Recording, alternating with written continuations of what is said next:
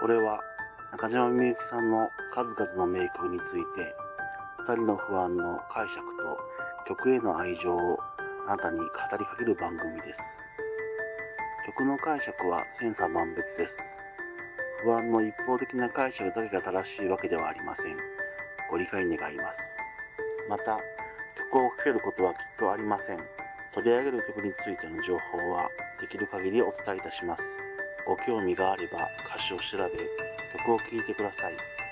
そして、ようこそみゆきさんの世界へ。With K。こんばんは、谷の不安です。このように不安だけ with K。今回は前回に引き続き、南三条の B メロと B メロの後のサビについて解釈します。皆様、よろしくお願いいたします。彼女の言葉からですね、B メロの方は始まっていきます。最後にあったであろう日から変わらない無邪気さと笑顔。どうも彼女はですね、私、この私のことを友達のように思っているような歌い方をしております。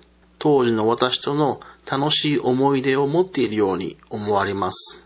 それに比べて私は急いでその場を立ち去ろうとしています。2行目のですね、会いたくなんかなかったわという言葉ですね。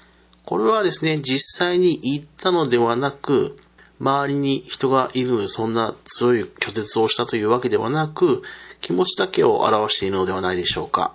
私の気持ちとしては、言葉をかけることすら無駄、時間がもったいない、そんな思いを持っています。それに引き継ぎながらですね、どこまで行くのと、彼女があっけらかんとですね、私に問いかけます。この言葉もですね、私にとっては感情をですね、逆なでするような気持ちが込められているように思っています。通勤していると思われるこの朝の時間に、どこまで行くのって、どこで働いているのとか、どこに行くのではなく、どこまで行くのですね。何もかもですね、すべて彼女に見透かされているようなですね、圧迫を私は少し感じているのでしょう。私の知らないところに行くなんてことはないでしょうねという気持ちもですね、込められているのかもしれません。ただこれはですね、すべて私が勝手に思っているだけで、彼女にはそんな気持ちがですね、微塵もないのだと思います。それに引き継いでですね、彼女は背中に赤ちゃんをおんぶしております。で、この時間帯ですね、通勤という時間帯で考えると、今からですね、彼女が通勤しているとはちょっと考えにくいです。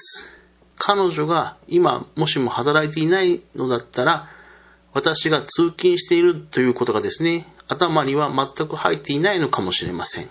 そして彼女は主人公である私のことよりも自分のことばかり話します。老けたでしょうなんて自らのことを卑下することも言っております。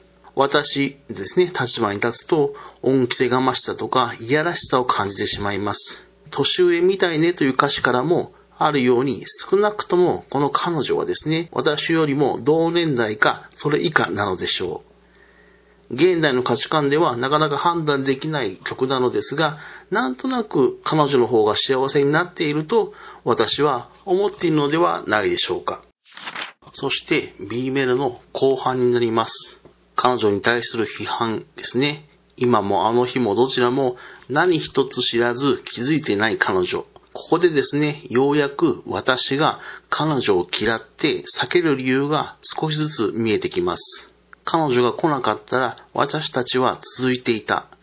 彼女は私の彼氏を奪った。そのような歌詞になっています。でもですね、ここでちょっとですね、歌詞に違和感がないでしょうか。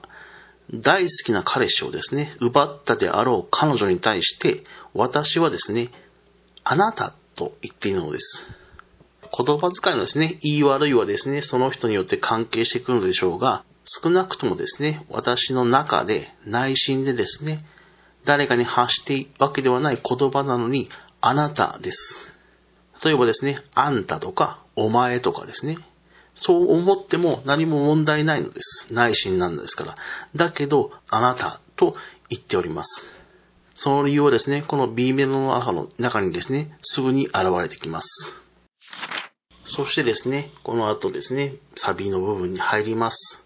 A メロと同じ歌詞が続きますが、先ほどのですね、B メロの後半部分の事実から踏まえると、A メロよりもさらに悲しさや憂い、辛さなどが増しているように聞こえてきます。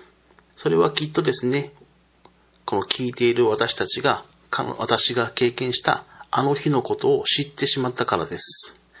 あの日、あの夏の日にですね、泣きながら走った南三条。今現在もその場所にいるのに心はですね、私の心は今もあの夏の日に閉じ込められているようです。しかしですね、このサビの部分ですね、後半になるとちょっと話が変わってきます。彼女に彼氏を奪われたと思っていますが、どうもちょっと違うようです。この歌われているのを見ますと、私と別れてから彼氏は彼女と付き合ったようです。そうなのです。彼氏は奪われていないのです。彼女は何も悪いことはしていないのです。だからこそあなたなのです。彼女は何も悪いことをしていない。だからこそ、お前とかあんたなんていうですね、強い言葉ではなく、あなたということを言っているのです。本心では分かっているんです。彼女は何も悪いことをしていないことを。でもですね、彼女を憎む対象としないと、怒りのですね、矛先としないとですね、もうどうしようもなかった。どうにもならなかった。彼女には全く非がないということをですね、私は知っているのです。だけどそれでも忘れないのです。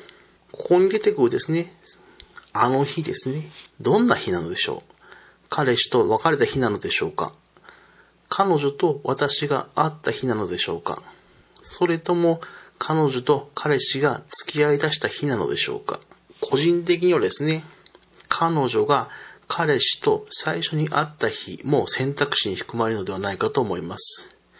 私がですね、この彼女に当時の彼氏を紹介したのかもしれません。そう、その日がなければ彼女は彼氏のことを好きにはならなかったのかもしれません。全くの想像ですが、無邪気に彼氏に挨拶をして話をしている彼女、それに対してですね、受け答えをする彼氏、そんな様子をですね、近くで見ている私、その日がなかったらですね、彼女に彼氏を奪われなんてしなかった。でも、現実は違います。事実は全く違うのです。彼氏をですね、私と別れてから彼女と付き合い出したのです。前回の最初にですね、物語の歌であるとですね、話しましたが、この後に続くですね、C メロではですね、さらに展開が進んでいきます。もしもこの南三条ですね、聞いたことがない方ですね、ぜひともですね、この段階で一旦停止していただいてですね、C メロの解釈を聞く前にですね、本編をぜひとも聞いていただきたく思います。歌詞にですね、きっと驚くことなのでしょうが、この南三条という曲調自体もですね、曲調自体もきっとちょっとした驚きがあるかと思います。このように不安だけ with K 今回は南三条の B の部分についてお話しさせていただきました。次回は C メロと C のサビですね、になります。今回のお相手も旅の不安でした。それでは、また。